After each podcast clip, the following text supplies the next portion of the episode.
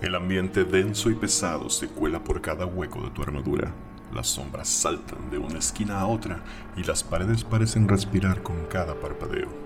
Escuchas las formas, saboreas los colores y al voltear atrás, ves al bardo semielfo que te dice: estos hongos están muy raros, mano. Se me hace que andamos.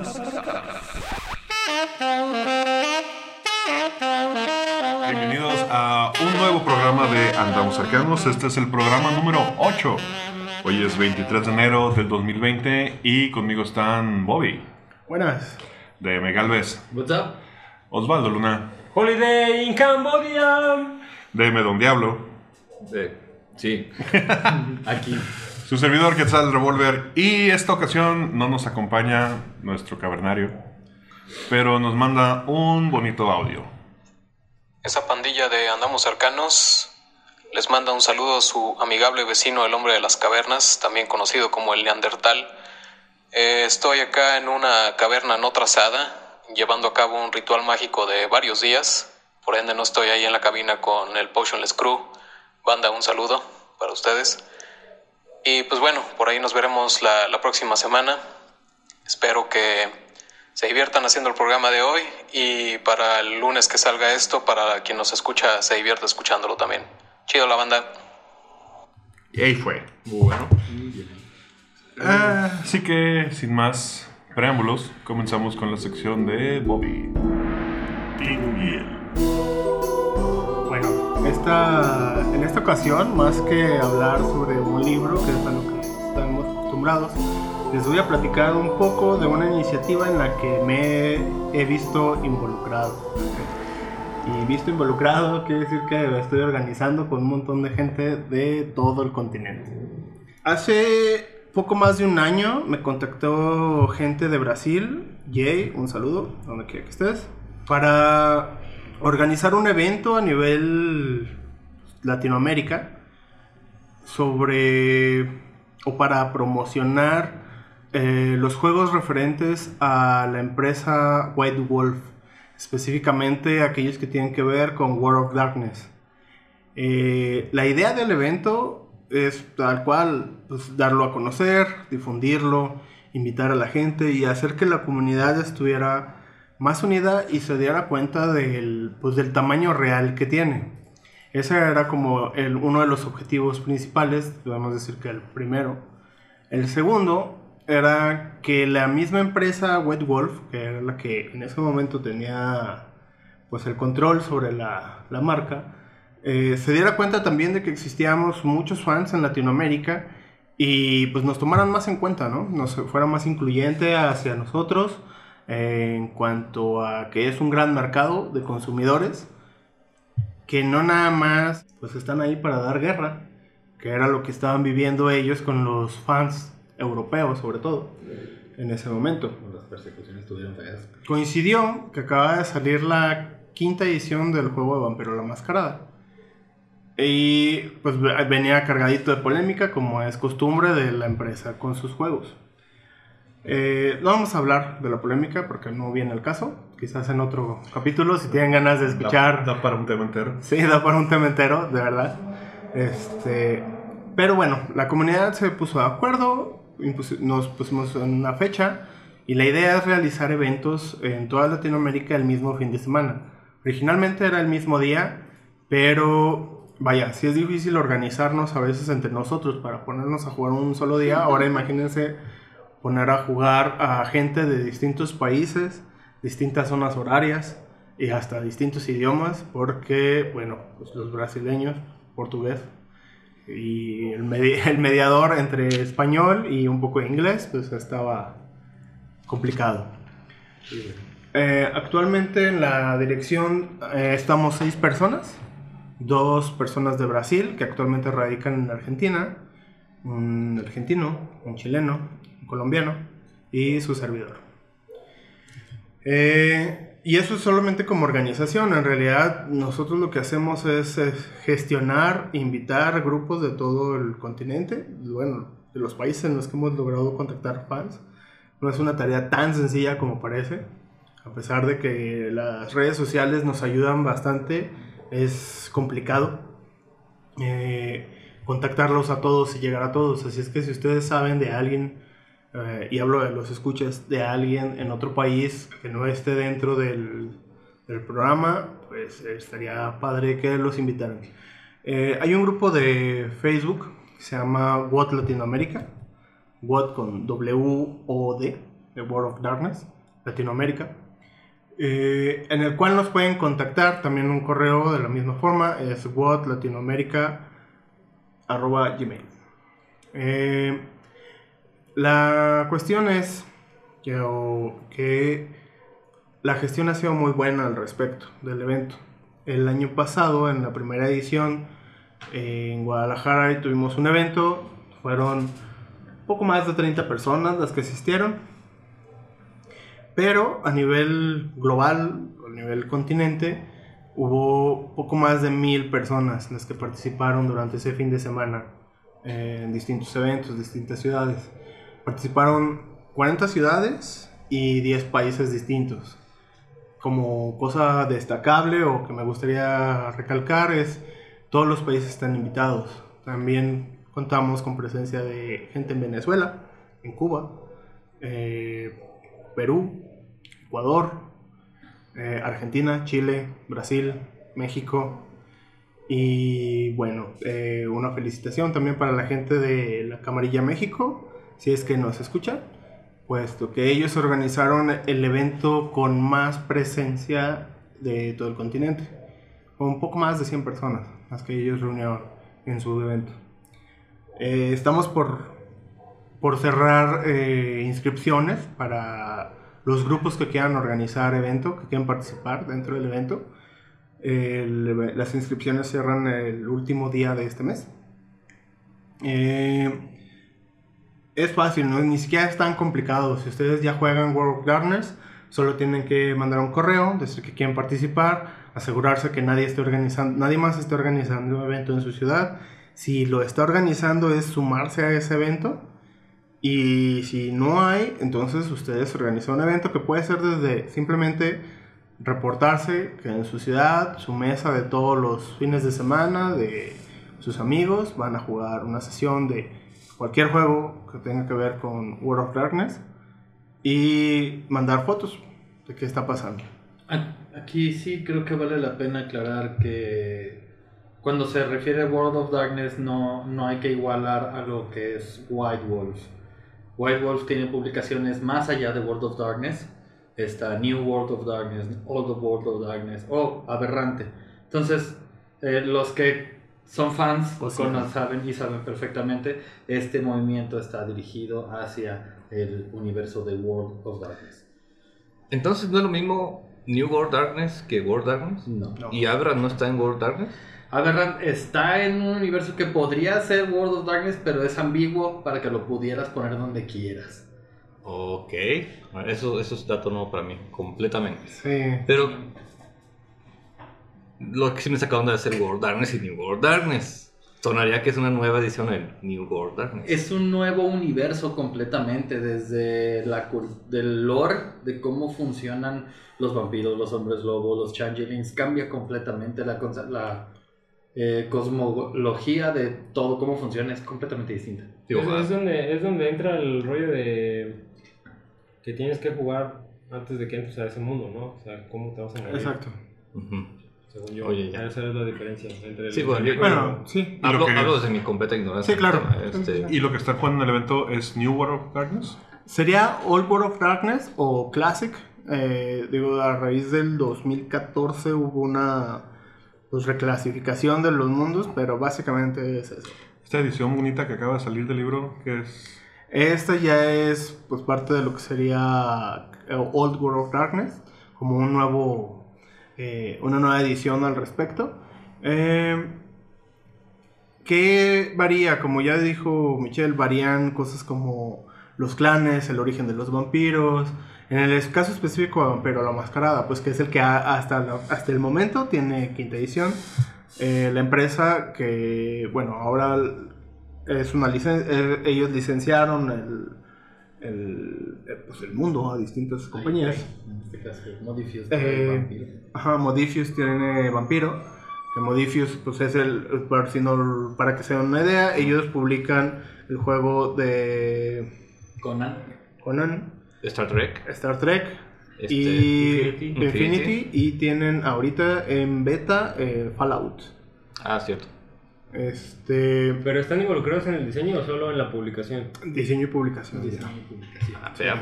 Sí, se fueron con la IP completa después de cierto incidente que podemos hablar después, porque de verdad es largo. Sí, es largo. Pero, a ver, igual para que crean la banda, digo, yo vi lo que pasó el año pasado y se acerca obviamente el diseño, ¿verdad? El evento de World of Latinoamérica, que podría ser llamado WOD Lat, tal vez.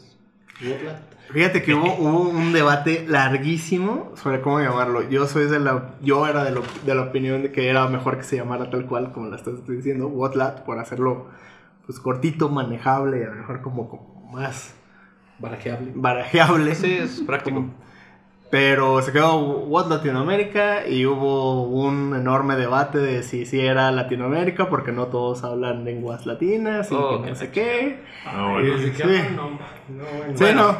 Pero a lo que iba es, si alguien quiere armar el evento en su ciudad, digamos que está, no sé, en Tepic, por decir algo. Exacto, sí. Ellos los pueden contactar para organizarse y armar un evento ahí. Exactamente. ¿De qué va el evento? El evento es simplemente juntarse en un lugar público.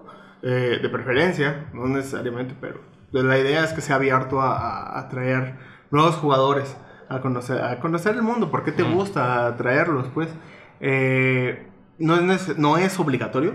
Uh-huh. La idea es que haya mesas de juego, una o más de una, simultáneas, que se estén corriendo, que se junte la gente, que haya testimonio de ello. Uh-huh. Puede ser video, puede ser fotografías, también puede ser un live stream, por ejemplo. Y en base a ello, se envía a las redes de WOD Latinoamérica y nosotros lo difundimos. ¿Cuál es la importancia o cuál ha sido la trascendencia del trabajo?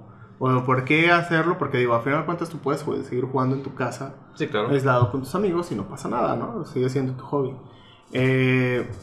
Una de las cosas que se consiguió con el evento del año pasado fue que la empresa y las empresas que están manejando ahorita las IPs o juegos relacionados a un mundo de tinieblas, que es el nombre en español, pues se dieron cuenta de que hay muchos jugadores latinos. Y estaba por salir un juego de mesa, Miguel me va a corregir si me equivoco, va a salir un juego de mesa basado en el mundo de Vampiro La Mascarada, quinta edición, y uno de los personajes fue diseñado por gente que participó en WOD Latinoamérica. Desde el background. Si hay una conexión pues con esto, no es un evento que ahí nomás queda entre compitas. Sí, no es un evento que le hacemos el favor a la empresa de hacer. Es la empresa siendo parte de la comunidad. Sí. Esto es chido. Sí, de hecho, la gente que maneja las comunidades, sus redes sociales, está muy en contacto con nosotros. Trabaja de la mano de nosotros. De hecho, ahorita ya nos dieron la autorización y la autorización de algún modo de utilizar los logos de manera oficial. Uh-huh. de World of Darkness. A su vez, la empresa que licencia pues los trabajos en español, en este caso No Solo Rol, el año pasado ya nos había patrocinado y este año nos va a patrocinar nuevamente. Y aunque todavía no puedo revelar exactamente cómo, parece ser que se quieren volar más, o sea, nos quieren chiquear un poquito más. Sí, el año pasado lo que mandaron fue un código de descarga del manual nuevo. Exactamente. ¿Del de qué aniversario que era? Vampiro quinta edición. Quinta edición, perdón. Este año, hasta donde sabemos, es más, ya se publicaron más libros de quinta edición, están como incluidos en las pretensiones, así como el material de 20 aniversario de todos los demás juegos de World of Darkness, es decir, Mago, Hombre Lobo, Ride, Vampiro de Edad Oscura. Digo, para los que nos escuchan, igual que mencionar que ese premio que mandó No Solo Rol, o sea, no fue para aquí la banda que estamos comentando, la organización, no sé qué. Eso fue para los asistentes. Exacto, ellos mandan regalos para los asistentes, que nosotros como organizadores tenemos que pues reportar a quien se lo entregó básicamente, ¿no? A cambio de correo electrónico, nombre, una foto. Uh-huh. De que se le entregó el código a tal persona. Cabe mencionar, por ejemplo, que no solo no fueron los únicos participantes o patrocinadores más bien.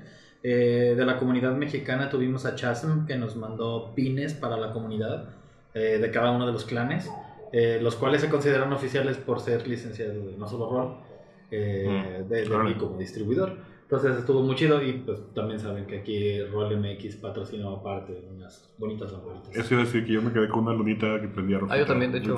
Y no se quedaron. La gente de RolMX no las dejó por ustedes. Sí, bueno, o sea, me tocó. Y la aproveché para una maqueta también. Y tenemos ahí una grande. Exacto. ¿No? ¿Por qué? Porque sí. El diablo está en la primaria todavía. Sí, exacto. Cositas con el show. Y bueno, sigan las redes sociales de World of Darkness, de WOD Latinoamérica. También las de World of Darkness, ¿por qué no? Nada más repite la fecha del evento. Este año la fecha es un fin de semana, son 3 días, igual que el año pasado. Es 6, 7 y 8 de marzo. Ese es el primer fin de semana de marzo. Ya definitiva. Ya es definitivo, sí. Y okay. Bueno, pues están invitados próximamente en este mismo...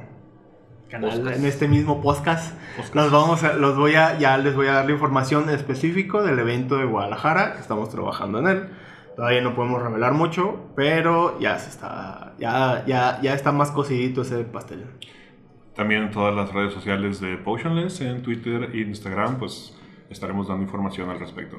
Entonces continuamos ahora, muchas gracias, con la sección de DM Don Diablo Retro. Pues, otra reseña de unos juegos pasados. Obviamente no están viendo aquí lo que está pasando, pero si estuvieran aquí tal vez estarían sorprendidos por este manual con una mancha horrenda que tiene. No es diseño editorial, señores, esto es... ¡sangre! Todo lo que ha pasado. Este manual pasó por cantidad de chingaderas, pero es un manual de un juego llamado Cult. Digo, siguiendo un poquito con la temática aquí de los tinieblos que nos acompañan. Cult es un juego de rol. Este que traigo aquí es la segunda edición del 97, editado por Target Games y traducido al español, que es lo que tenemos aquí, por la Factoría de Ideas, una empresa española que pues... la Factoría. Pues tendrá mucho que criticarle, pero lo que sí tenía acierto es que traducía cantidad de material en español, de juegos de rol. Es correcto. Entonces... tendrán tal vez algunas quejas, pero tienen ese acierto. Era otro programa de quejas para la factoría después. Pero yo le veo más aciertos en todo caso. Pero bueno, ¿qué es esto? Esto es un juego de rol diseñado por Gunilla Johnson, Michael Petersen, con la idea original de Niels Gullickson, perdón, pronunciando mal. Y es un juego de rol basado en el mundo actual del 97, claro, para este caso. Pero donde los... digamos que la idea principal de esto es que va a sonar un poquito como Matrix, pero todos estamos en cierto modo dormidos ante algo. No estamos dormidos en una cápsula y nos están chupando la sangre, como pasa en Matrix, sino que solamente vivimos una especie de sueño colectivo o ilusión creado por el demiurgo, que podemos traducirlo como Dios. Pero en un cierto momento, Dios, a principios del siglo XIX, desaparece, y toda esa ilusión empieza a romperse en diferentes partes. Así que hay gente que comienza a despertar poco a poco, a tener visiones, que no saben si son visiones o realidades.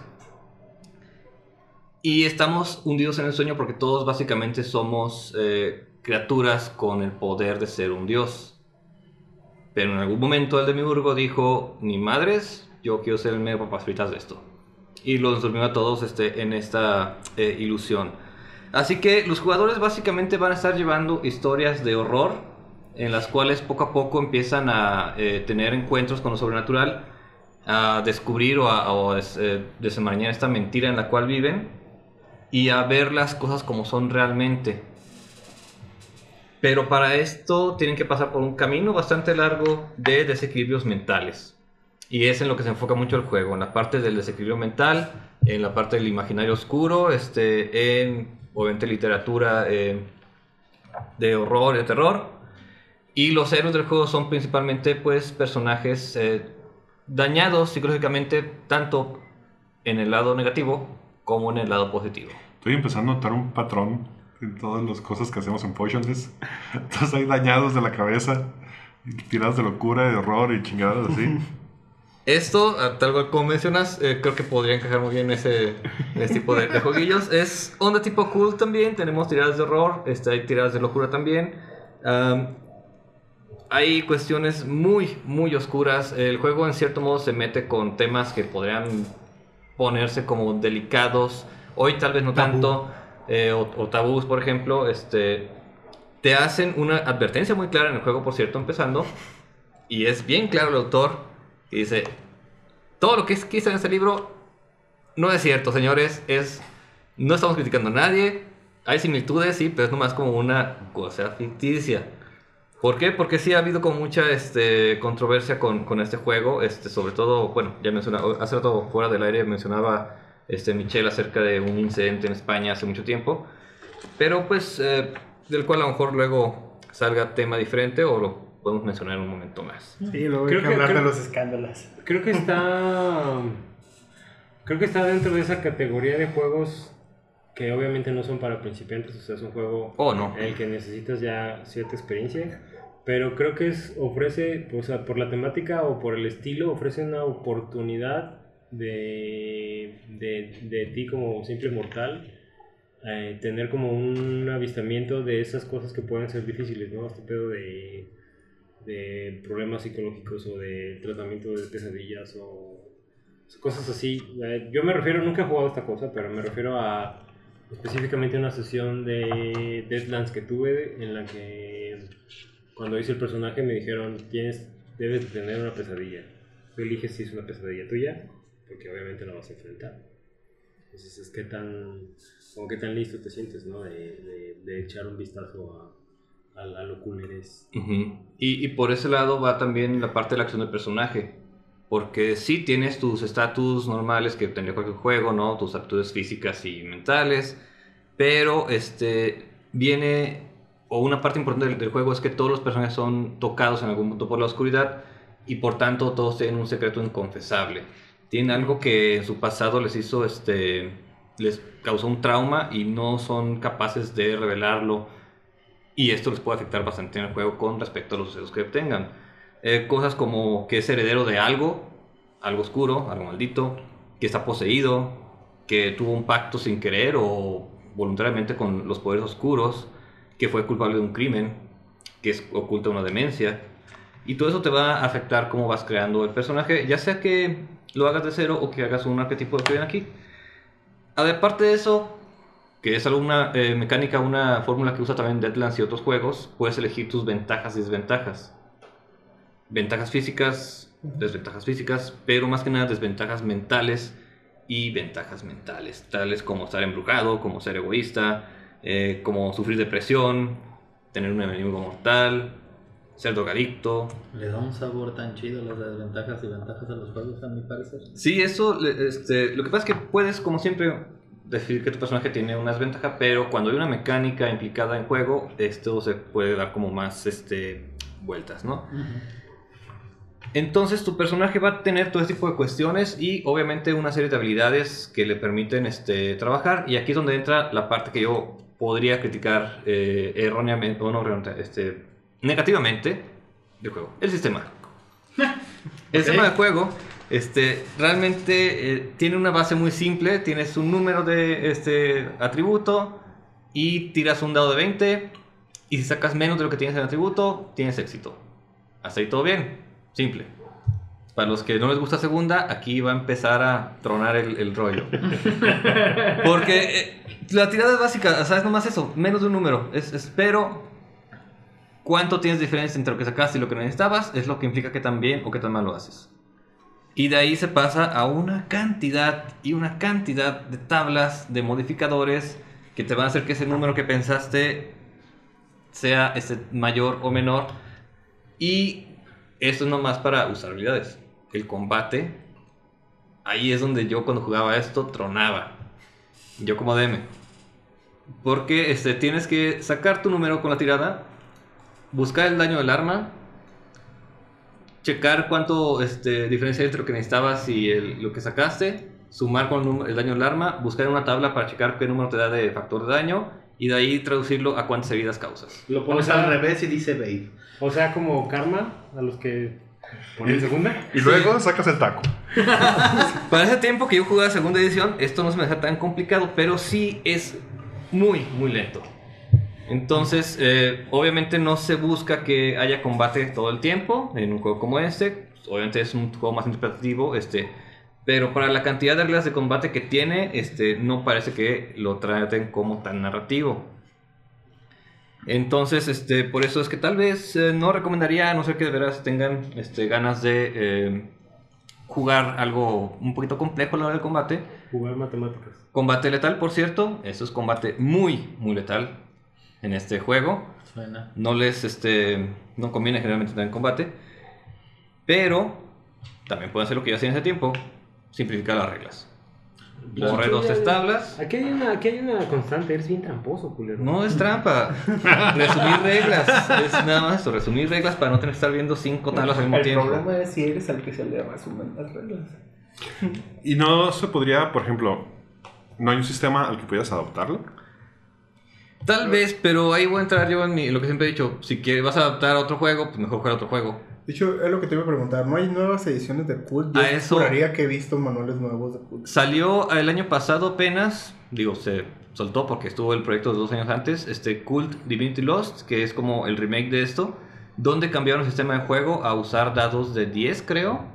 No lo he revisado bien, pero sí es al parecer un poco más simple.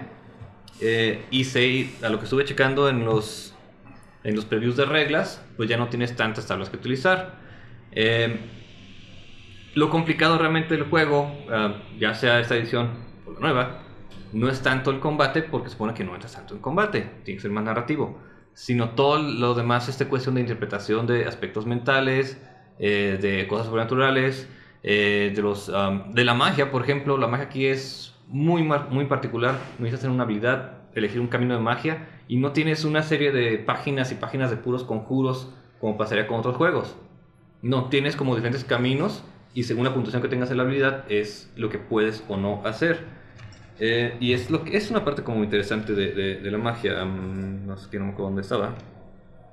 Bueno, pero por ejemplo, si sigues el camino de uno muy particular, por ejemplo, de la pasión, con poquito poder de la pasión, tus conjuros que hagas, que tú los inventas en cierto modo, pueden tener un cierto efecto sobre la gente, que la gente le caigas bien a huevo, o que hagas que una persona sea más simpática con alguien más. Un nivel más arriba haces que una persona comience a sentir una empatía más amplia por ti, o dominar a una persona, y así, poco a poco, hasta hacer que una persona se vuelva loca, nomás con que tú lo decidas.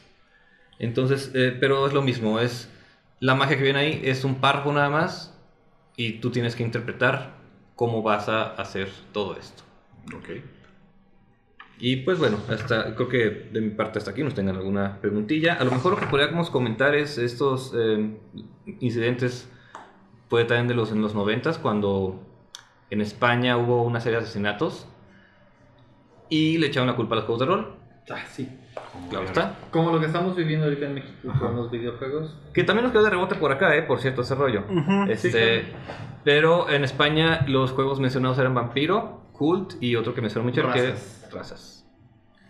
A mí me parece como un detalle que, como los libros de, no sé, digamos del 98 para atrás, todos los libros tienen un apartado en el índice que dice ¿qué son los juegos de rol? Ajá, todos.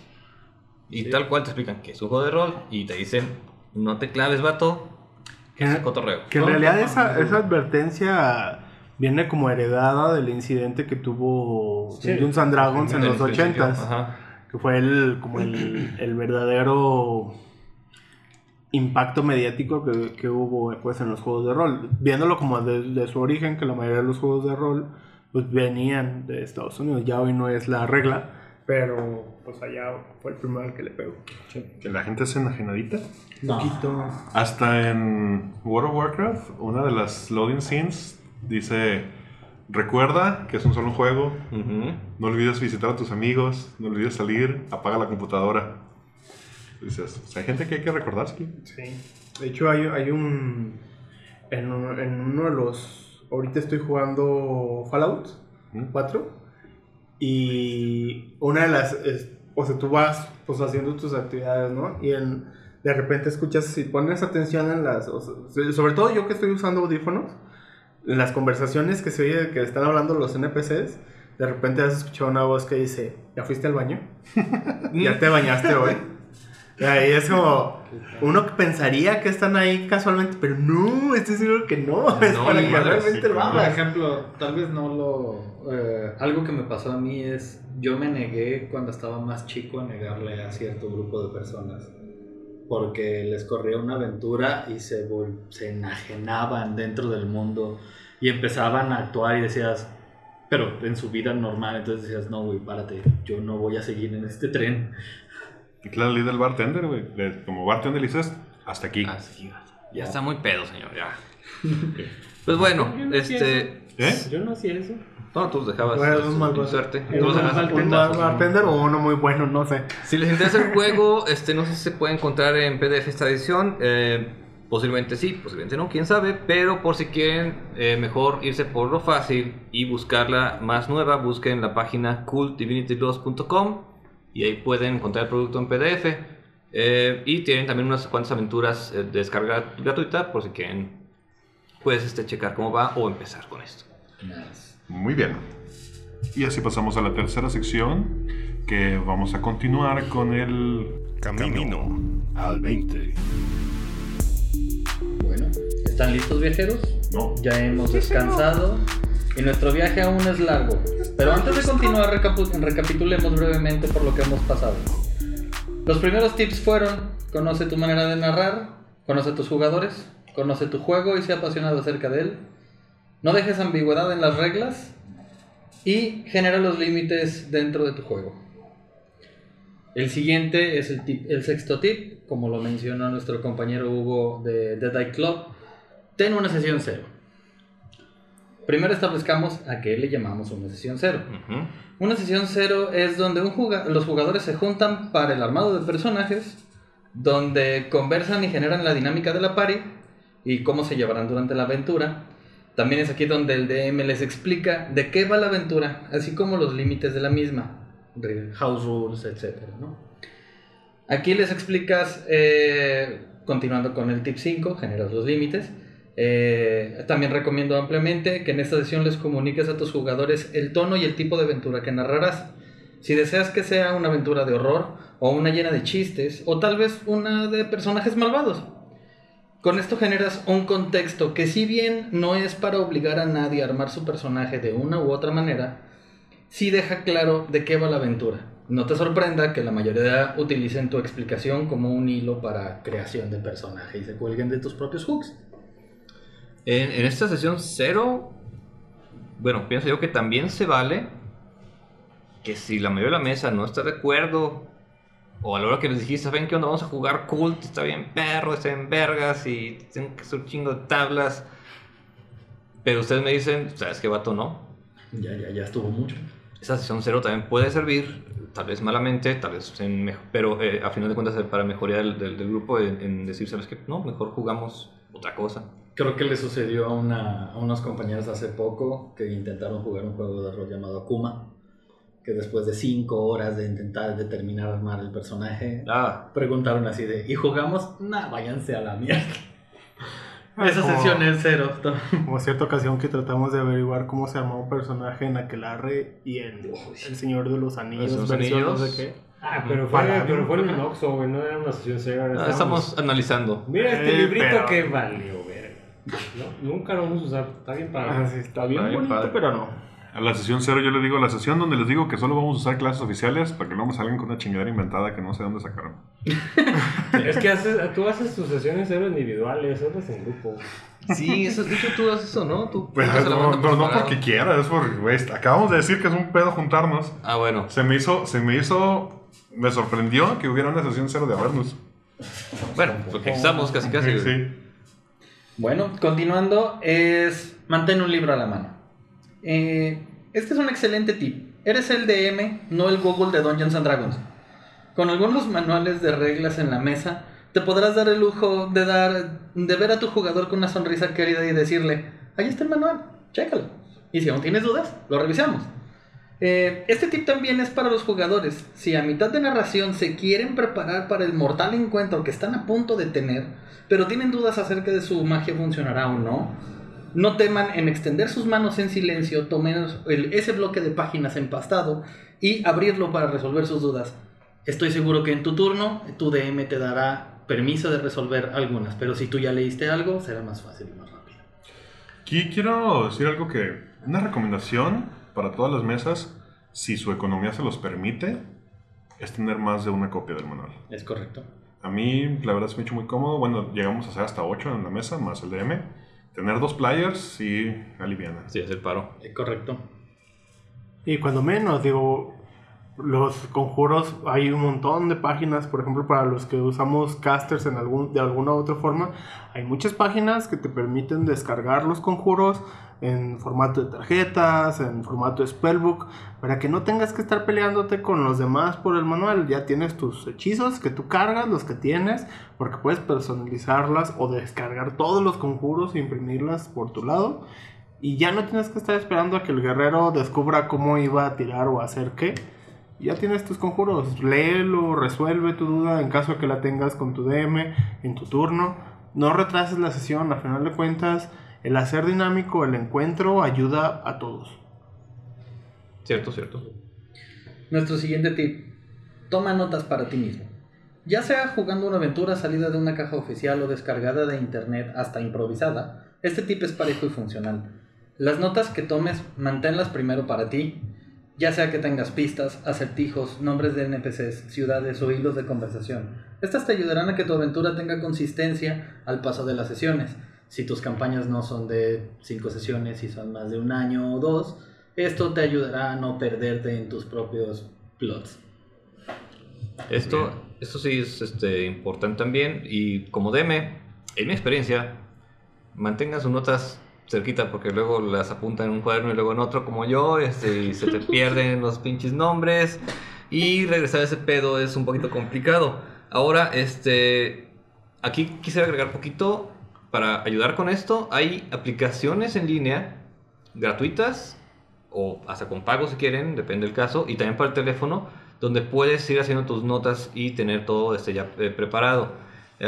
No recuerdo los nombres, pero pues ahí igual saludo a Irving con su blog de Roll Per Second. Acaba de hacer un post donde habla de 3 aplicaciones que ya chequé, aplicaciones en línea que funcionan de maravilla para esto, y una de ellas que yo voy a utilizar es muy simple y gratuita. Antes de que pasen a otro, yo sí recuerdo uno que es el que yo utilizaba en la malquerida cuarta edición. Evernote es una aplicación muy práctica que te permite adquirir imágenes, hacer índices y hipervínculos entre tus notas, lo cual te permite, ya después dedicándole un poquito de tiempo, hacerte pues un índice de dónde están los nombres de los NPCs, las historias del NPC, los mapas, en el caso de que tengas los mapas, y agregar imágenes. Yo, en mi caso particular, en ese entonces lo que hacía era tomarle con el teléfono una foto al monstruo, lo agregaba a la nota como imagen. Entonces ya ni siquiera necesitaba el monstruario, ya tenía las habilidades, lo que hacía el monstruo y todo en el mismo bloque.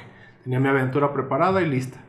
Es una aplicación muy sencilla y es gratuita en realidad. Entonces, si tú quieres, a menos de que quieras la versión más compleja que te da muchas más opciones, pues creo que pagas una cuota, pero Evernote es muy bueno. Desde un blog de papel básico hasta una aplicación.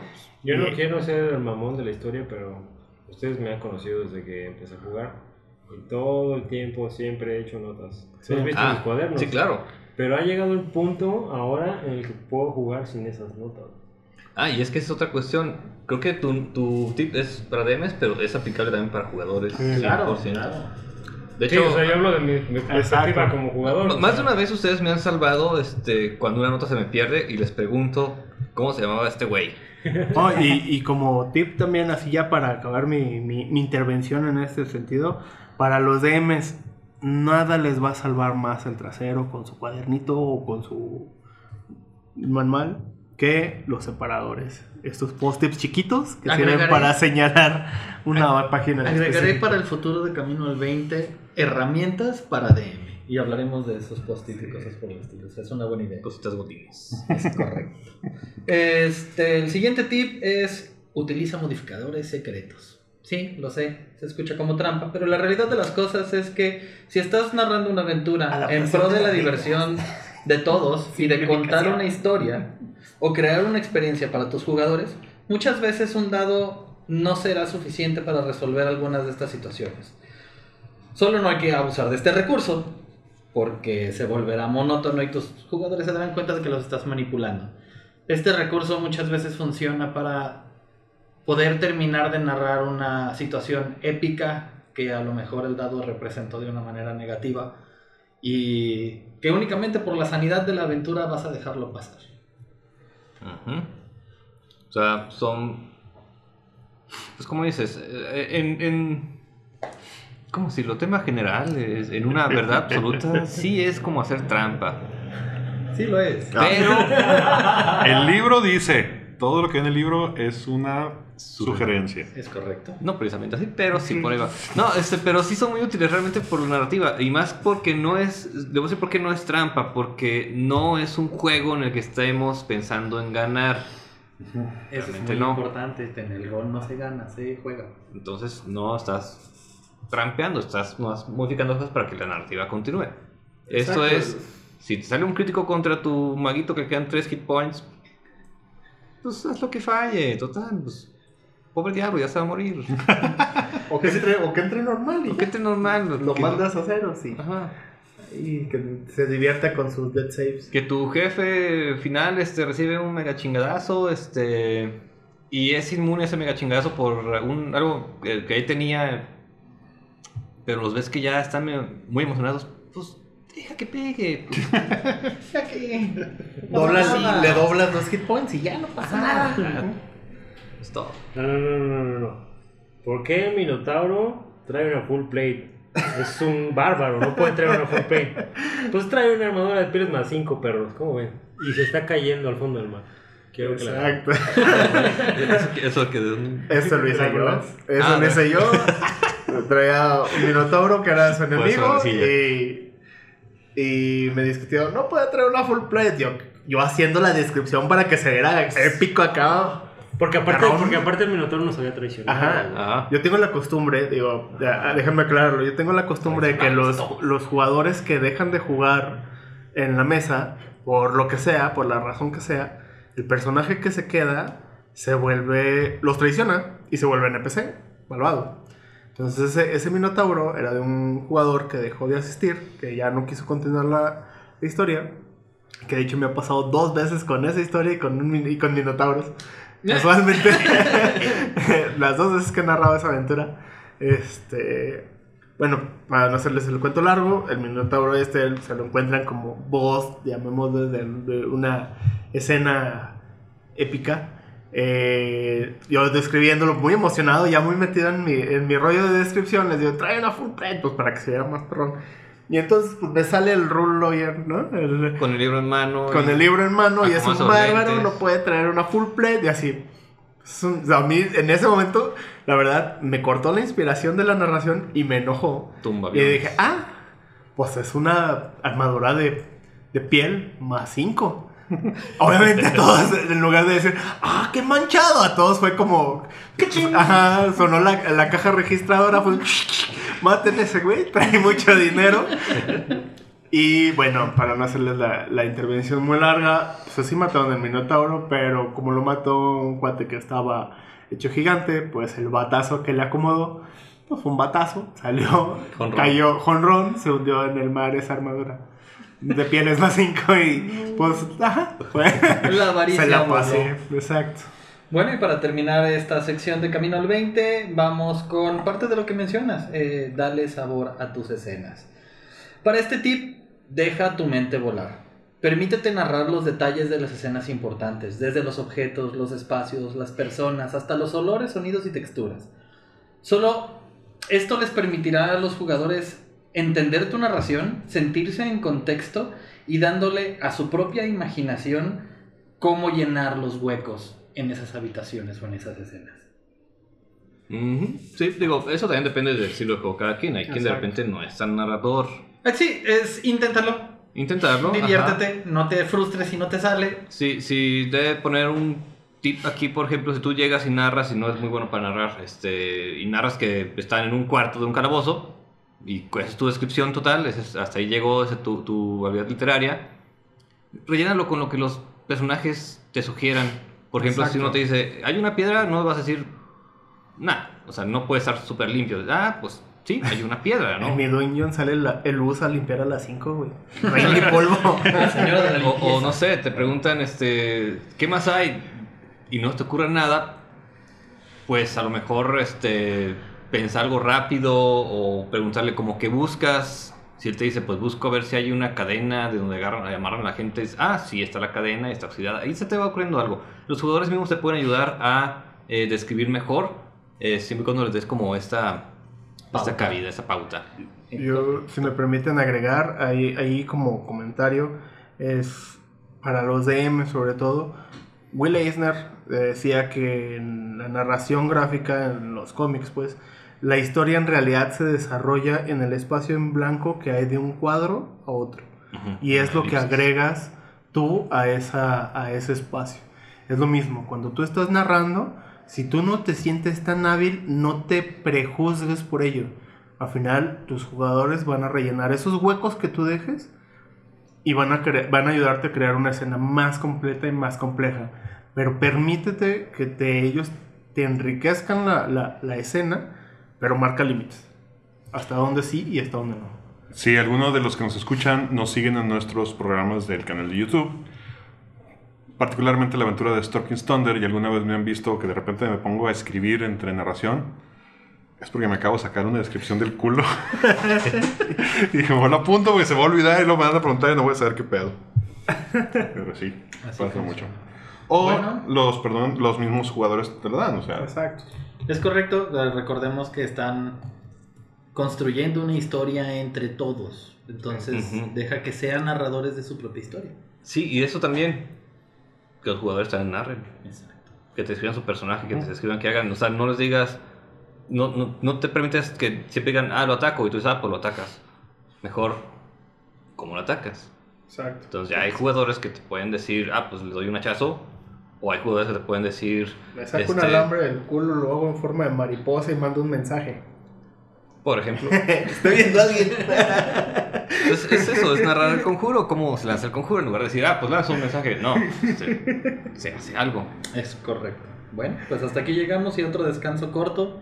Hasta la siguiente parte del camino al 20. Pues muy bien. Entonces pasamos a nuestra sección principal. El tema de hoy.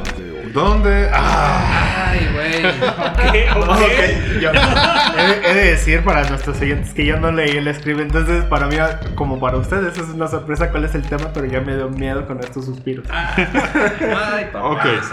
Ok. Hace 2 semanas... cuando actualicé el script y puse que íbamos a hablar del libro nuevo de Wizards of the Coast, mi intención era hablar del puro libro. ¿Por qué? Pues porque es un libro nuevo. Pero durante particularmente esta semana, pasaron algunas cosas en la red que me hicieron querer expandir un poco el tema y cambié un poquito también mi talante al respecto. Ahora vengo con un dejo de tristeza y decepción de mi comunidad, de cosas que pasaron alrededor de este anuncio del libro. Okay. Pero ahorita vamos para allá. Primero vamos a pasar a la guía de los exploradores, la guía del explorador de Wildemount, que es el nuevo libro de Magos de la Costa, que todavía no sale, pero está en preventa. Sale el 17 de marzo. Ya lo pueden comprar, de hecho está en preventa en Amazon. Y lo que hace es un montón de información, pues ¿cómo lo consideran? ¿Un setting nuevo? Es un setting. Es la construcción del setting de Critical Role. Ajá, del mundo. De una parte del mundo. Ajá, porque ya tenían uno antes, el de Tal'Dorei. Ese fue bajo otra editorial. Ajá. Y se considera no oficial. Ah, qué perrito. Ya hicieron el mucho énfasis de que Tal'Dorei se considera no oficial. el layer pro de Wildemount es canon. Ok, es... ¡Cachín! Sí. Sí, no, claro. Y ahorita vamos a ver. ¿Recuerdas lo que mencionábamos en algún capítulo acerca de lo que viene el firmar contrato con Satanás? Ajá. Wizards of the Coast. También creamos material. ¡Cachín! Firma el pedo, yo sí firmo. ¿Qué trae el libro? Pues un mundo nuevo. ¿Sí? Se juega obviamente bajo quinta edición. General, la mayor parte de la mecánica es igual, excepto... No sigue siendo igual, mejor dicho, pero trae algunos extras. El libro trae una gaceta extensiva del mundo de Wildemount, de todas sus regiones, sus ciudades, sus facciones y su gente, sus religiones, bla bla bla. Trae descripción de las facciones, algunas opciones para jugador, como son subclases nuevas, conjuros nuevos, y algo que solamente mencionan como una herramienta para integrar tus personajes a este setting. No han dicho más de eso. Cabrón. Algo que vi que mencionaron que incluía el libro era esta nueva mecánica de magias que desarrolló Mercer. ¿No?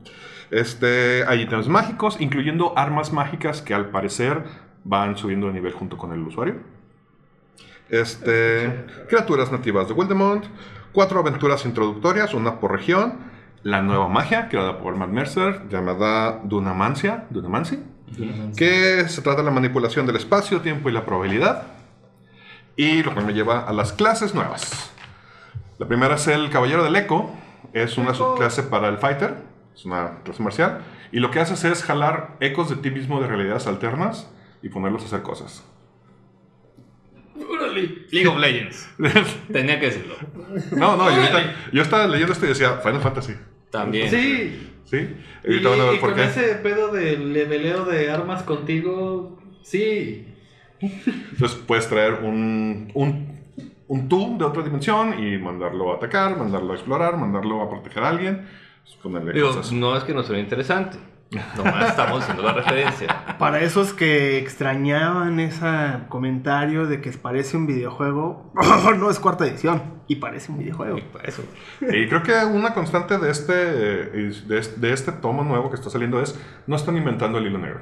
No. Están tomando lo de otras cosas que ya existen y las están adaptando. Para mucha gente le va a parecer que le va a parecer muy atractivo. Otras, pues, no se va a usar. Pues es que a lo mejor no era atractivo en la forma bruta que existía, pero en este nuevo mix se vuelve atractivo para algunos. De nuevo, no ha salido el libro, no lo hemos leído, entonces ya cuando salga... buscar el PDF. Vamos a hacer el sacrificio. Están los cronurgistas, que es una subclase de mago, que lo que puede hacer es congelar o acelerar el tiempo. Congela también conjuros y los manipula. Y puede ayudar a acelerar iniciativas. Es un time mage. Un poquito más antes, un cronomante de Forgotten Realms, de segunda edición. Sí. Igual, no están inventando nada. Y finalmente el graviturgista, que también es una clase de mago. Lo que hace es alterar la densidad de un objetivo, puede ser un aliado o un enemigo, haciéndolo moverse más rápido o saltar más alto. Puede acelerar un ataque de un aliado o incluso manipular la posición de los oponentes en la batalla. A ver, todos juntos. Final Fantasy. Sí, los Geomancers. Ajá. Entonces... esto de Final Fantasy Tactics, si no viene un chocobo en ese manual, no quiero nada. Y grábense mis palabras. Quiero mi chocobo. Va a tener chocotorros. ¿No hay ningún equivalente a chocobo en el manual de monstruos? La cocatriz, pero Chuy no me la deja. La cocatriz es muy fregada. La cocatriz aparte es más chaparita. Sí. El chocobo no puedes montar una cocatriz. Tal vez con un homocito, tú no agarras gnomos. Pero eso es lo que tenemos. Está basado, obviamente. No está basado. Es el universo creado por Matt Mercer para Critical Role. Si quieren verlo, las aventuras están en línea y pueden ver un poquito más. Se supone que si eres fan del programa, pues vas a encontrar personajes ya conocidos y queridos por algunos. Si no tienes que ser fan del programa. Es nada más un setting más. Es correcto. Hasta aquí, creo. Hablamos del manual.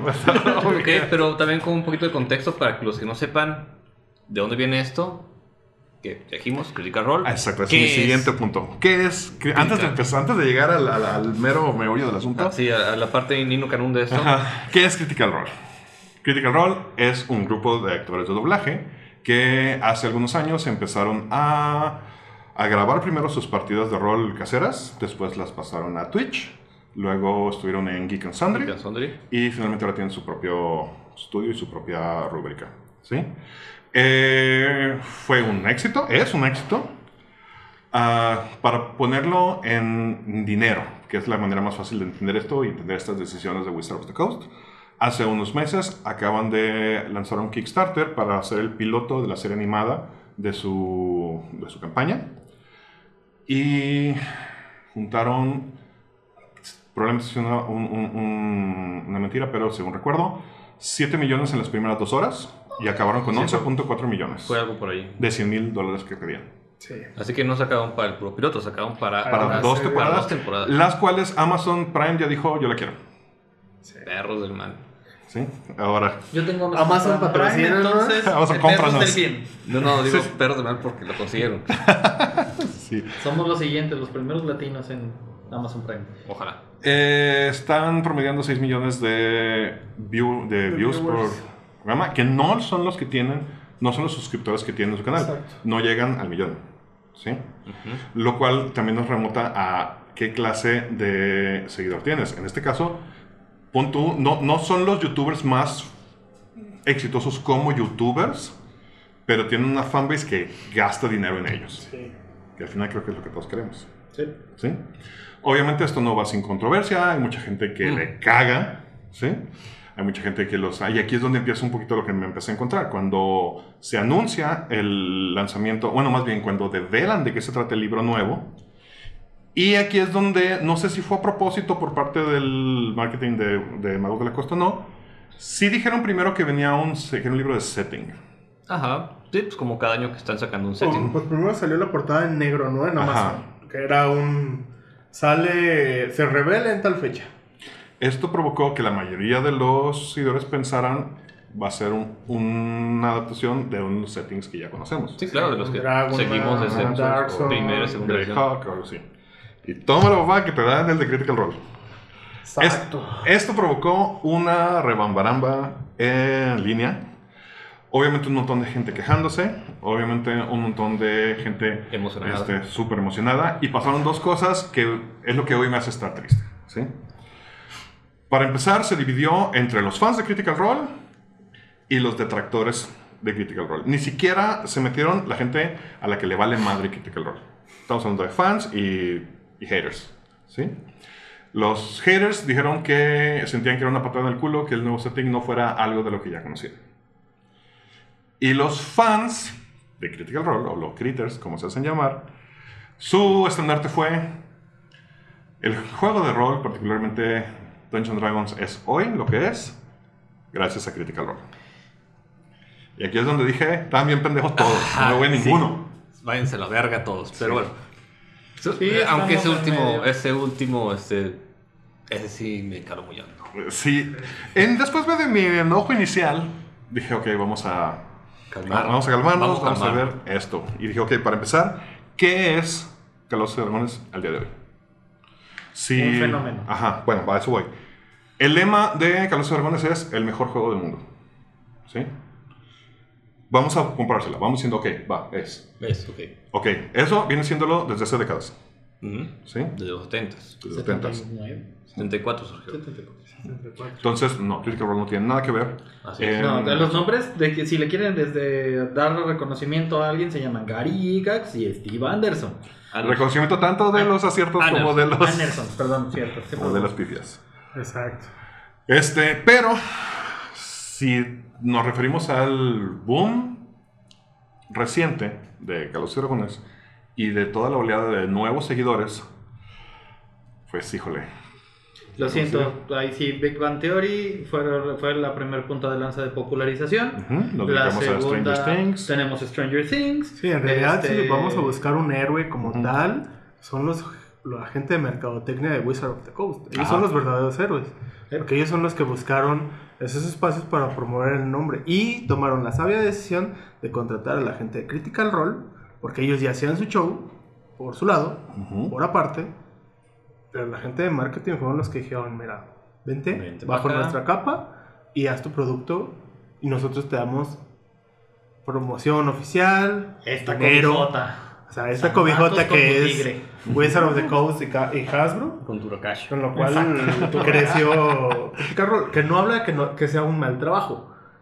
Pero el marketing no lo trajeron de ellos solos. No. Y de nuevo, no nomás es Critical Role. Estamos hablando de que hay una lista de celebridades que, ok, se las vamos a comprar. Jugaban rol de toda la vida. Exacto. Sí. Y empiezan a ser más vocales al respecto.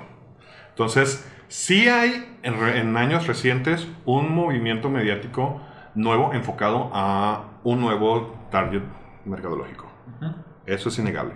Uh-huh. Y que le está redituando una, ¿cómo se llama? Ah, tenía los números, acabo de ver la página del Forbes ayer acerca de cuánto... Obviamente sabemos que Dungeons no es la mayor entrada de dinero de Wizards, es Magic. Sí, ese es Magic. Sí. Pero, estaría inventando malamente, no lo apunté, pero si checamos la página de Forbes vamos a encontrar que durante los últimos 2 años se ha casi triplicado el porcentaje de ganancias por parte de Dungeons & Dragons. Como bien mencionaste, creo que la participación de los programas que ya mencionamos, más Vin Diesel diciendo y La Roca diciendo que son jugadores y hacer y peleándose entre ellos y teniendo a este otro tipo imbécil que no me acuerdo cómo se llama, ese mero. Y que Critical Role no solo son actores de doblaje, son actores de doblaje de videojuegos, de series animadas, de anime. O sea, son gente ya querida dentro de la comunidad. Exactamente, tienen de dónde crecer y de dónde agarrarse. Bobby tiene un acierto muy grande.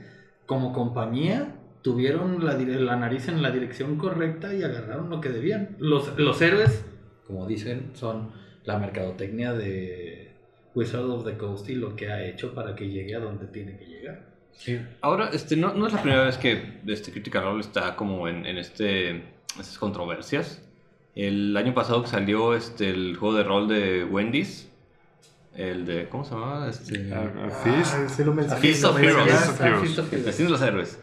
Hicieron un one shot en Twitch. Ah, es cierto. Y lo borraron. Les cayó tanto hate de la banda que lo sigue. Ahí para que vean cómo es la banda, cómo es el fandom, que lo tumbaron. ¿Por qué?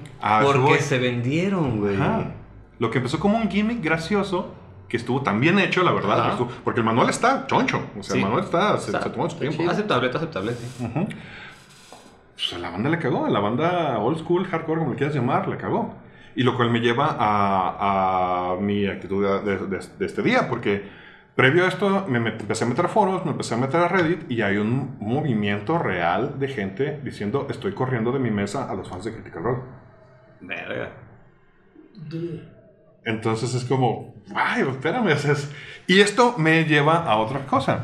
El año pasado salió un libro de Wizards of the Coast que se llama Acquisitions Incorporated, que está basado en la aventura de Penny Arcade, que narra Chris Perkins, ¿sí? Podríamos decir que es la misma cosa, ¿sí? Y nadie dijo nada. También ve sus ventas. Exacto. A eso voy. Sus ventas. Será sí. Chris Perkins y la mano. Entonces estamos en un punto pero de... Pero es que también... ¿Sabes por qué no se dijo nada, en mi opinión? Porque no es un setting en realidad. No, es un agregado. Es un agregado una mecánica para nueva. Meterlo a algo que ya se juega, que es Forgotten Realms. Como la aventura de Rick and Morty. Pero ese es un starter. Un starter que... También sí, pero puedes acomodar como sea, no te están diciendo el mundo es diferente, no, tampoco el de Acquisitions es eso, son más opciones para agregar a tu juego. Pero volvemos a ver, o sea, estamos partiendo de que es una decisión de Wizards basada exclusivamente en el afán de pegarle a una fanbase que ya existe, que no le estaban pegando antes probablemente. ¿Sí? Porque los que están viendo Acquisitions Incorporated son fans de Penny Arcade.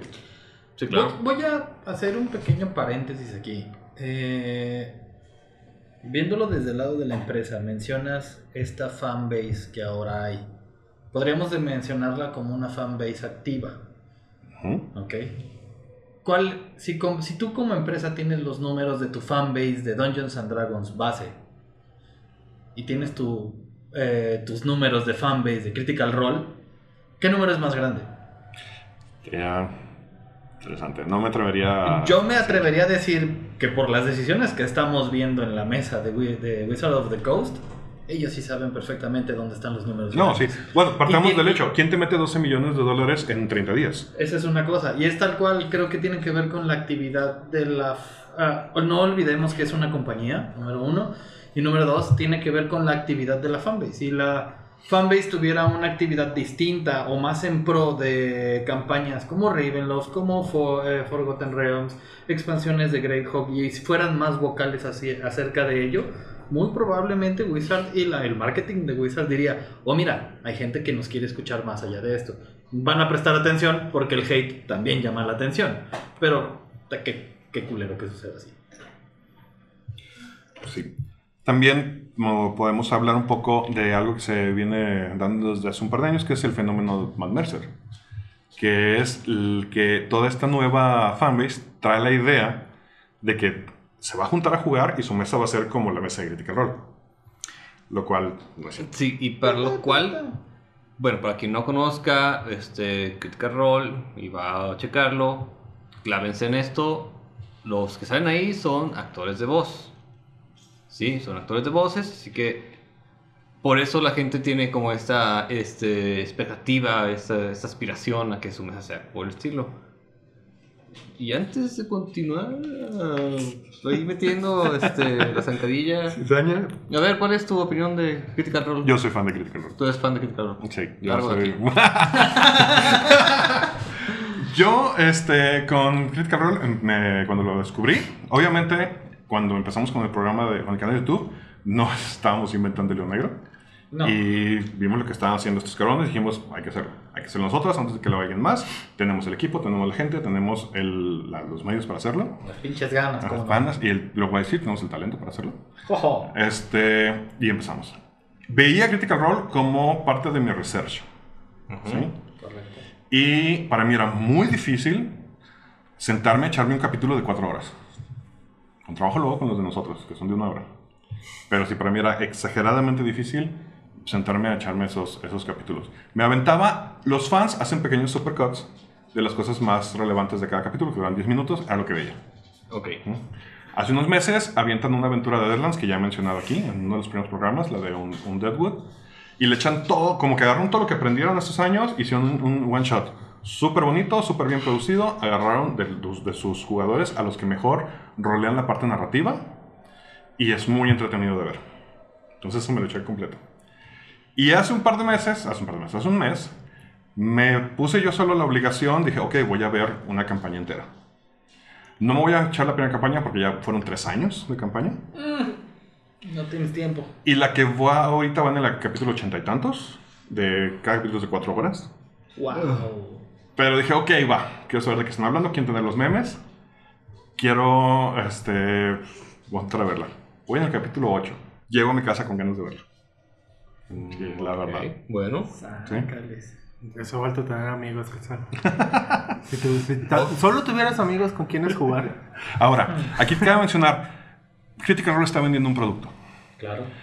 Y como en muchas cosas, no está vendiendo el producto que la gente cree que está comprando. ¿Sí? Exacto. Cuando yo veo Critical Role, cuando alguien ve Critical Role, creen que están aspirando a aprender cómo se juega rol. ¿Sí? Lo cual es un error. Sí. El producto que está vendiendo Critical Role, sea verdad o sea mentira, pero lo que te están enamorando es: miren qué bien nos llevamos. Sí. Miren qué buenos amigos somos, nos casamos entre nosotros, hay 2 parejas.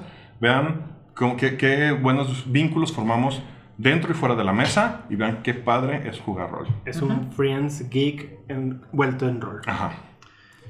Pero quiero saber la opinión de los demás. Ok. ¿Tu opinión de Critical Role, Bobby?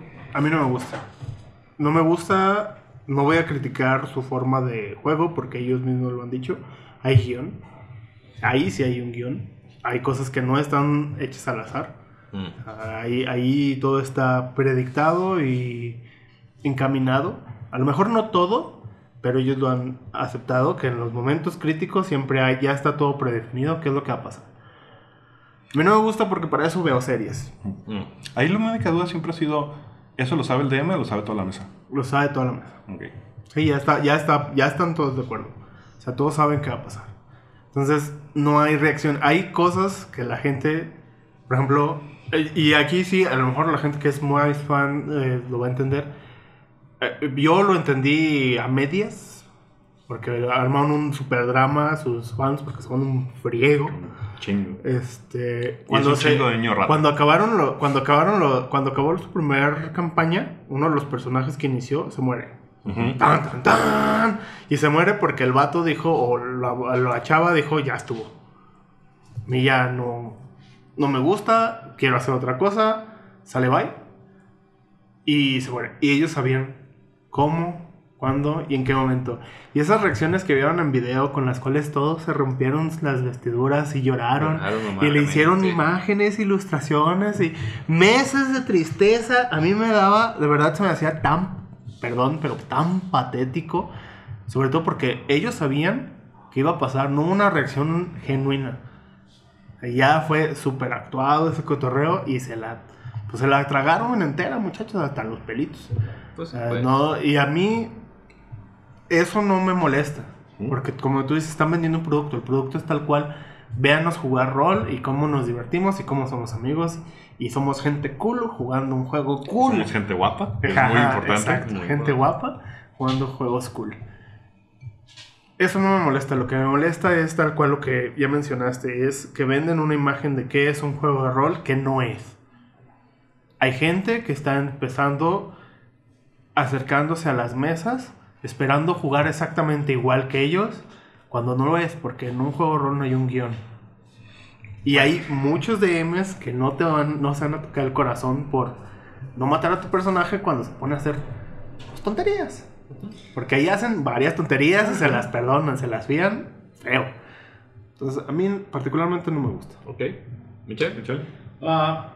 No me interesa en lo más mínimo, realmente lo utilizo únicamente para escuchar la modulación de voz del narrador. Como tal lo mencionaron, es un profesional haciéndola de narrador, entonces nada más jalo algunos tips, pero no lo veo más de 10 minutos. No tengo el tiempo ni la paciencia. Al principio que lo veíamos nada más para ver si se veía dónde acomodaban los micrófonos y las cámaras. Para ponerlos igual. ¿Chango? Te voy a corregir. La primera vez que dijimos, vamos a hacer esto, mi referencia fue Acquisitions Incorporated. Mi objetivo siempre fue Acquisitions Incorporated. Ellos no tienen un guión. Ellos se sientan y juegan. Exacto. Ellos empezaron haciéndolo como podcast. No, y de hecho sí es cierto, porque yo recuerdo que comenté que para mí era un cerrar un círculo, porque yo empecé con Revolver hace 10 años, colgándome del formato de Penny Arcade. Y ahora me estoy colgando del formato de su juego de rol. Ven, mi primera entrada del cómic lo dice, quiero ser mi Robert Coe. Güey, eso para mí es mi referencia real de...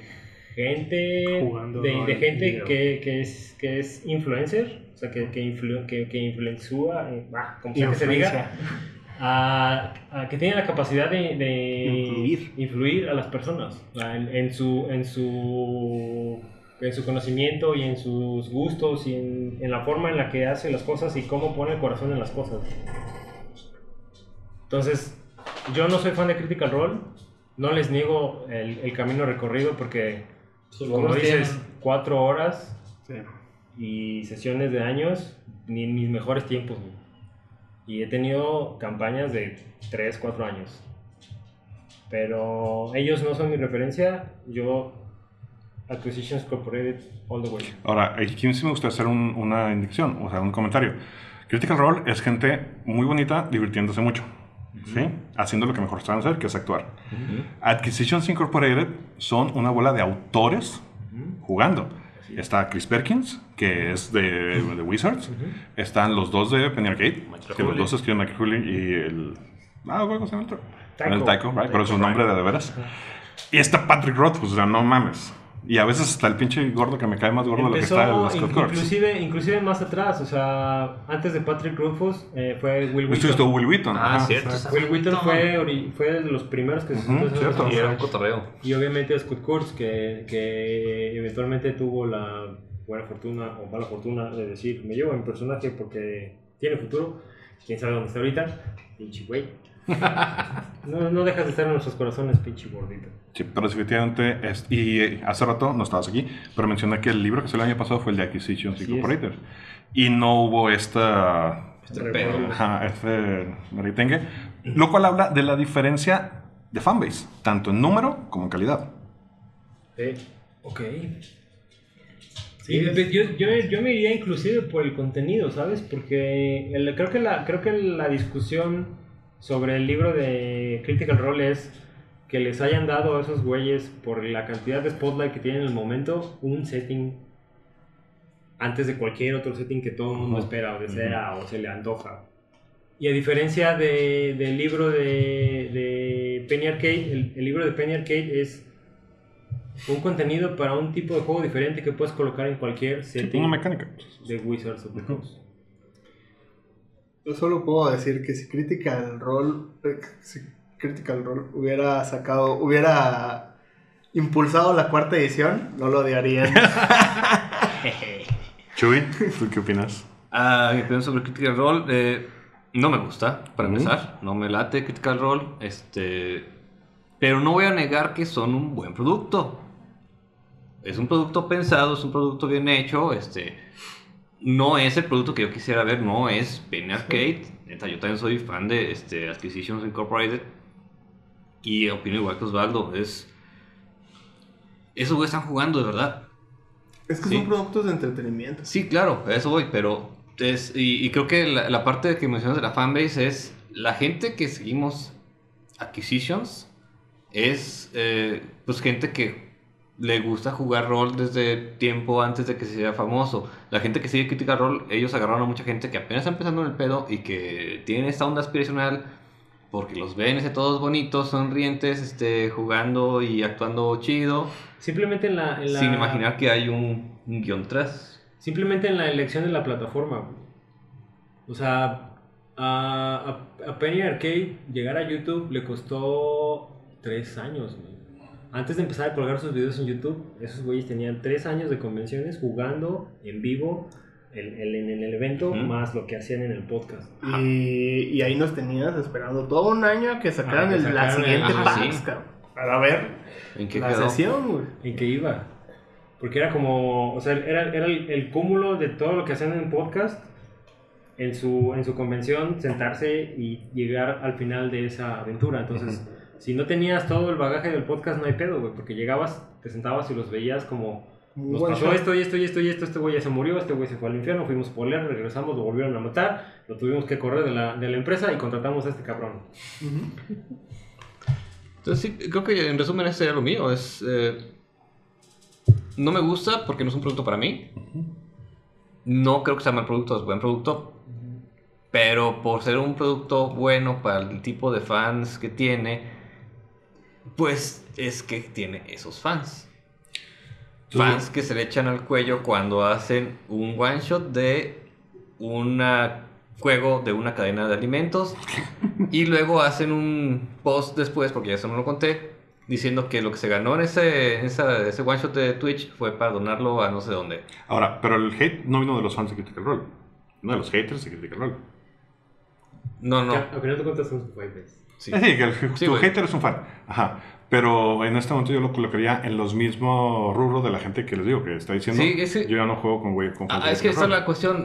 Ahí el pedo es que estás agregando a Critical Role al fanbase, y con todo su fanbase pues al fanbase de Dungeons & Dragons en general.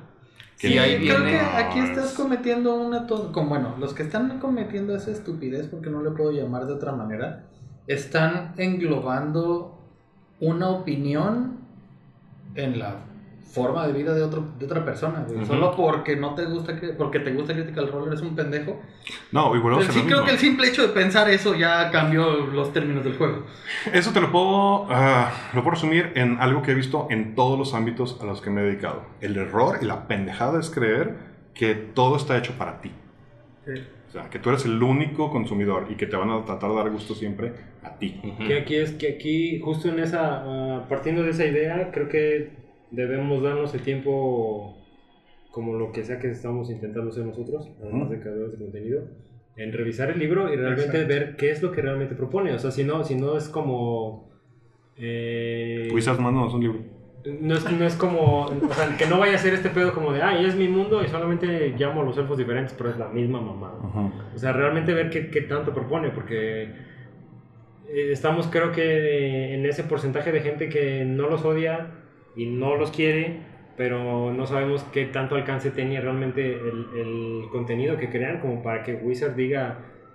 O sea, que la decisión final de Wizard no haya sido me voy a colgar tus números para vender este pinche libro, 4 libros por mesa de juego en todo Norteamérica, a decir, güey, realmente tienes una propuesta de diseño, como es el caso de Evernote, pues, o sea, es un verdadero twist a Wizards, a Dungeons and Dragons, como fue el caso de Dark Zone, como es el caso de Ravenloft, como es el caso de... etc. Entonces ver que realmente... Ser objetivos y decir, no, pues es que el vato se sabe. ¿Y saben no solo hace ruiditos y habla con vocecita? Ah, ese es el pedo, bueno. Creo que es sobre todo el pedo de todo esto, ¿no? El pinche libro todavía no sale, cabrón. No hay, no hay ningún preview, nomás está la pinche portada y ya hay un cagadero. La crítica es esa... Y aquí viene, perdón, antes que vayas, aquí es donde develo el verdadero tema del tema de hoy. Que ni siquiera es el libro, es el gatekeeping. O sea, la reacción. O sea, se está armando un desmadre en base a nada, porque nadie le dio el libro. Ajá, sí. Pero ya hay gente que se está adjudicando el poder decidir qué es rol y qué no es, quién merece jugar y quién no. En realidad eso también lo están inventando porque... No, eso de qué es rol y qué no, o sea, perdón, pero vato, es el mismo pleito que tenían White Wolf y Dungeons and Dragons en los 90s. Y no empezó en los 90s, empezó a final de los 80s. El rol narrativo contra lo que no es rol. Porque unos dicen que el dungeon no es rol. Los inquisidores del rol. El rol tiene que ser narrativo 100%. Este pleito es viejísimo y buscan los pretextos más tontos. A mí, quiero aclarar, creo... Que lo parte que debería ser, lo que parte que nos debería doler a todos es que, sea o no de nuestro gusto, son otros jugadores de rol en su juego, en su forma de llevarlo, son parte de una comunidad y si creemos que la comunidad crezca, debemos de empezar a quitarnos esas ganas de agarrarnos a palos entre nosotros. No somos tantos, por lo menos no en México, como para estar adoptando pleitos ajenos que tienen que ver más con egos heridos que con una razón de fondo. Lo que bien dices, lo que bien mencionan, el manual ni siquiera ha salido. Yo lo que sí expresé es, a mí la portada, he visto arte de Critical Role más padre de sus fanarts que la chingadera que tienen por portada. Eso sí lo dije y no lo retiro. La portada está bien fea. Si es esa, no manches, está horrenda. He visto de verdad. Yo tengo la teoría de que la curación del fanart que eligieron está basado en likes, güey. Probablemente. Lo cual está... Y aquí yo mencionaría que hay un tema el cual desconozco completamente y es su audiencia en Twitch. ¿Sí? Porque jamás me he metido a esa madre a verlos ahí, pero sé que es bastante considerable. Entonces no sé si de ahí salió algo... Tal vez. ¿Sí? Supongo que jalaron de todas sus redes, pero lo que voy es la acción de curar arte para un libro... En este caso que tuvieron la buena aventura de que Wizards les dejara poner fanart, güey, estoy casi seguro que fue por likes. No fue una curación real de, güey, vamos a hacer un proceso de eliminación y va a haber un director de arte y él va a analizar esto y esto. Porque de verdad, o sea, yo no soy fan, de verdad no conozco mucho. Es más, ya hasta después me daba cuenta de que lo que estaba viendo era un fanart de Critical Role. Y cuando lo descubrí, hasta por las imágenes decía, como que llama mi atención para darles oportunidad de verlo. Porque hay arte muy bueno, pero esa portada de verdad fue así. ¿Neta? No manchen. Si hay gratuito en Tumblr un montón de imágenes bien padres. Digo, pues... Podemos decir que ya no, Wizards ya no sigue esa pauta que traía de cierto tipo de arte con los libros. Bueno. Acquisitions Incorporated, el arte lo hace Mike Hulick. Y es una chulada. Ajá, y si eres fan de ese güey, te va a gustar. En Avernus, el arte es en su mayor parte de los que trabajan en los cómics. Y yo estoy súper encantado porque soy súper fan de Max Dunbar. que es el que hace uno de los artistas cómic, y pues no mames, dar suerte ahí está súper chingón. Hasta su diseño de Arkham me gusta, cabrón. Sí. Y acá, pues no tienen dibujantes. No, es lo que mencionas vos. Sí, ¿no? Entonces, muy probablemente. Sí, sí, sí, es como dices. Si hubiese habido un buen trabajo de eso, pues igual contratas a un director de arte, no tienes que contratar dibujantes. Está todo un montón de fanart. El que se ponga ahí. Y los fans de ellos, te aseguro que más de alguno regala su trabajo. Por sí, muy claro fregón que sea. Sí. Y muy caro que lo cobre por fuera, con tal de estar en el manual. Entonces volvemos a esto, o sea, ¿qué es el libro de La Guía del Espero de Wildemount? Es un libro nuevo que puedes comprar o no comprar y no afecta en lo absoluto tu modo de juego. No cambiará tu vida. O sea, no ni cambiará tu vida, tu Dungeons and Dragons. Así como hay un putero de libros que jamás voy a comprar. Exacto. La mitad porque no me interesan, la mitad porque no sé que existen, porque hay un chingo. Está bien fácil, o sea, lo que por lo menos creo que hacemos nosotros en la mesa es... Güey, revisa el libro, revisa el contenido. Ve reviews, ve análisis y si el contenido suma a lo que necesitas en tu mesa, date. Digo, si me puede chutar 3 libros del vampirito que brilla y los juegos del hambre, nada más para poder decir que estaban malos, que no me lea ese manual. Sí, no, eso ya fue por masoquista. Sí. No, eso es porque te gustaron, no te hagas a nadie más. No. Yo puedo justificar que leí esos libros únicamente para acercarme a mi esposa. Saludos a mi esposa. Por eso tiene 2 hijos. Creí que iba a decir lo de Ernesto. Es que son los mejores hombres lobos que existen. Ernesto, saludos. Bueno, es lo mismo, o sea, a lo que voy es... El libro es un libro que puedes comprar o no comprar. El programa es un programa que puedes ver o no ver. O sea, lo que dices, ¿es actuado? Sí. De mi punto de vista, puede ser muy buena. Ajá, tirarle mierda a Critical Role porque es actuado es como enojarte porque las chichis de tu modelo favorita son de silicón, güey. Entonces, hay silicón tan bellamente puesto. De nuevo, el fenómeno Matt Mercer. Enojarte porque viste jugarlos y en tu mesa no es así. Es como le decía a Chango una vez: es como ver un partido de la NBA cuando nunca has jugado básquet y irte a la esquina de tu casa y darte cuenta que no juegas así. O sea, al final. Es cómo lo recibas y cómo lo interpretas. Y échale un poquito de sentido común. Y date cuenta. Y date cuenta del tipo de producto que estás consumiendo. Uh-huh. Sí, a mí lo que... Vuelvo a lo mismo. A mí lo que no me gusta es que la gente crea que eso es jugar rol. También se me hace que... Y va al... Por ejemplo, yo también soy de la opinión de que en su momento... la licencia OGL le hizo más daño a los juegos de rol que beneficio. Que es otro tema. Sí, ahí. Yo solo quiero mencionar algo rápido. Yo considero que si esto te va a inspirar a jugar rol, bienvenido. Exactamente. Sí. Aliviánate, estás aquí. El rol es para jugarse y divertirse, no para pelearse. Fans, detractores, valemadres o lo que sea. Calmen sus tatas un chingo, no mamen. Sí, creo que como para hacer círculo, como dice Michelle, si es tu entrada al juego, y lo hemos dicho en más de una ocasión en el podcast, busca tu estilo, busca tu mesa, busca tu diversión, y explora el contenido, porque no son las únicas personas haciendo contenido. Mi comentario va más bien como pregunta, o sea, y aquí lo para la banda, y para los que lo escuchan si quieren. De leerlo, si les cayera un excerpt, un preview de esto, le darían la oportunidad de leerlo. O si yo les dijera, pensé que lo leíste chido, ¿se anima a darle oportunidad? Sí, claro, sí, no, por supuesto. O sea, más de una vez me he sentado a la mesa, te voy a ser súper sincero, no me interesaba la idea de los 5 anillos, güey, hasta que la jugué y me gustó un chingo. Entonces estoy muy abierto a que me sorprenda. Y por eso vas a jugar después de Chicas Mágicas. Voy a jugar Chicas Mágicas. No mames. Entonces, diviértanse. Eso, exacto. Es que es el pedo. No están mis compras urgentes. Exacto. Sí, no cabeza la lista. Pero por ahí cuando eventualmente, como todos los libros de Wizards, baje de precio suficiente. No, que nos patrocinen a Wizards. O lo que pase primero. Sí, me ando comprando y le ando echando una ojeada y... Hay mecánicas que se ven interesantes, o sea, siendo honestos. Por ejemplo, la del arma mágica que estoy viendo a nivel con el personaje está bien, porque hay jugadores que quieren tener personajes legendarios, sentirse épicos, y eso ayuda a un buen.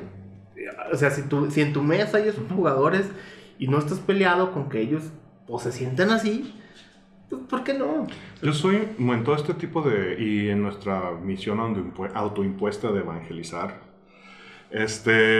son drogas de entrada para mí. Exacto. Sí, o sea, oye, eres fan de Critical Role, entonces eres un potencial fan de rol. Claro. Eres fan, o sea, te llamó atención porque te recuerda a Final Fantasy. Ah, ¿qué crees? El mundo puede ser más grande de lo que crees. Exacto. Sí, entonces, en lugar de cerrar la puerta de las narices a esta gente, porque a lo mejor empezó de una manera distinta a ti, pues date cuenta que tienes un potencial jugador más para tu mesa. Exacto. Correcto. Puedes terminar convenciéndolo así como a Quetzal, que sea una Rokugan y a uno de los clanes. No, yo creo que jugar porque en realidad me ayuda con mentiras. Sí, pues sí, bueno, vamos a ir al bosque a pistear y ponernos bien pedos. ¿Por qué están sacando dados? Cállate. Como el meme del gato tuvo que... ¿Por qué están sacando dados? Dijiste que venimos a pistear. Jugando rol. Mientras jugamos rol.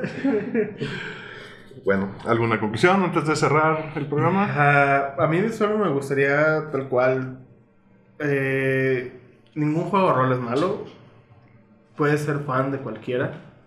No te niegues la oportunidad de conocer un juego de rol y a una persona que juega algo diferente a lo tuyo. Pues, banda del fandom, no sean tan clavados, tal. Si no iba a salir este otro setting, ya saldrá.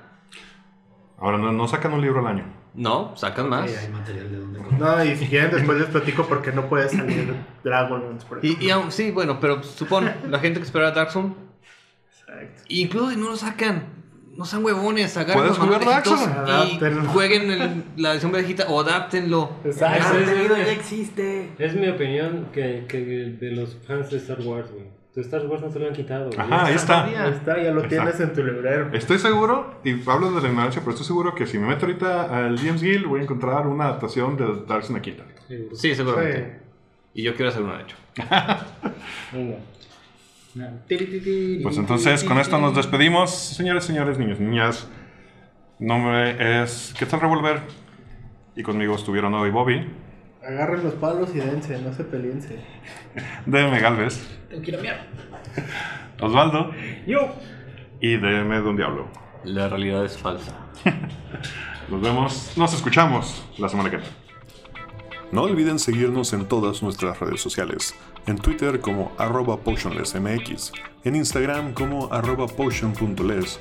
Sigan las aventuras de la ronda en nuestro webcomic www.potionless.com. Y vean nuestras partidas en nuestro canal de YouTube con el mismo nombre.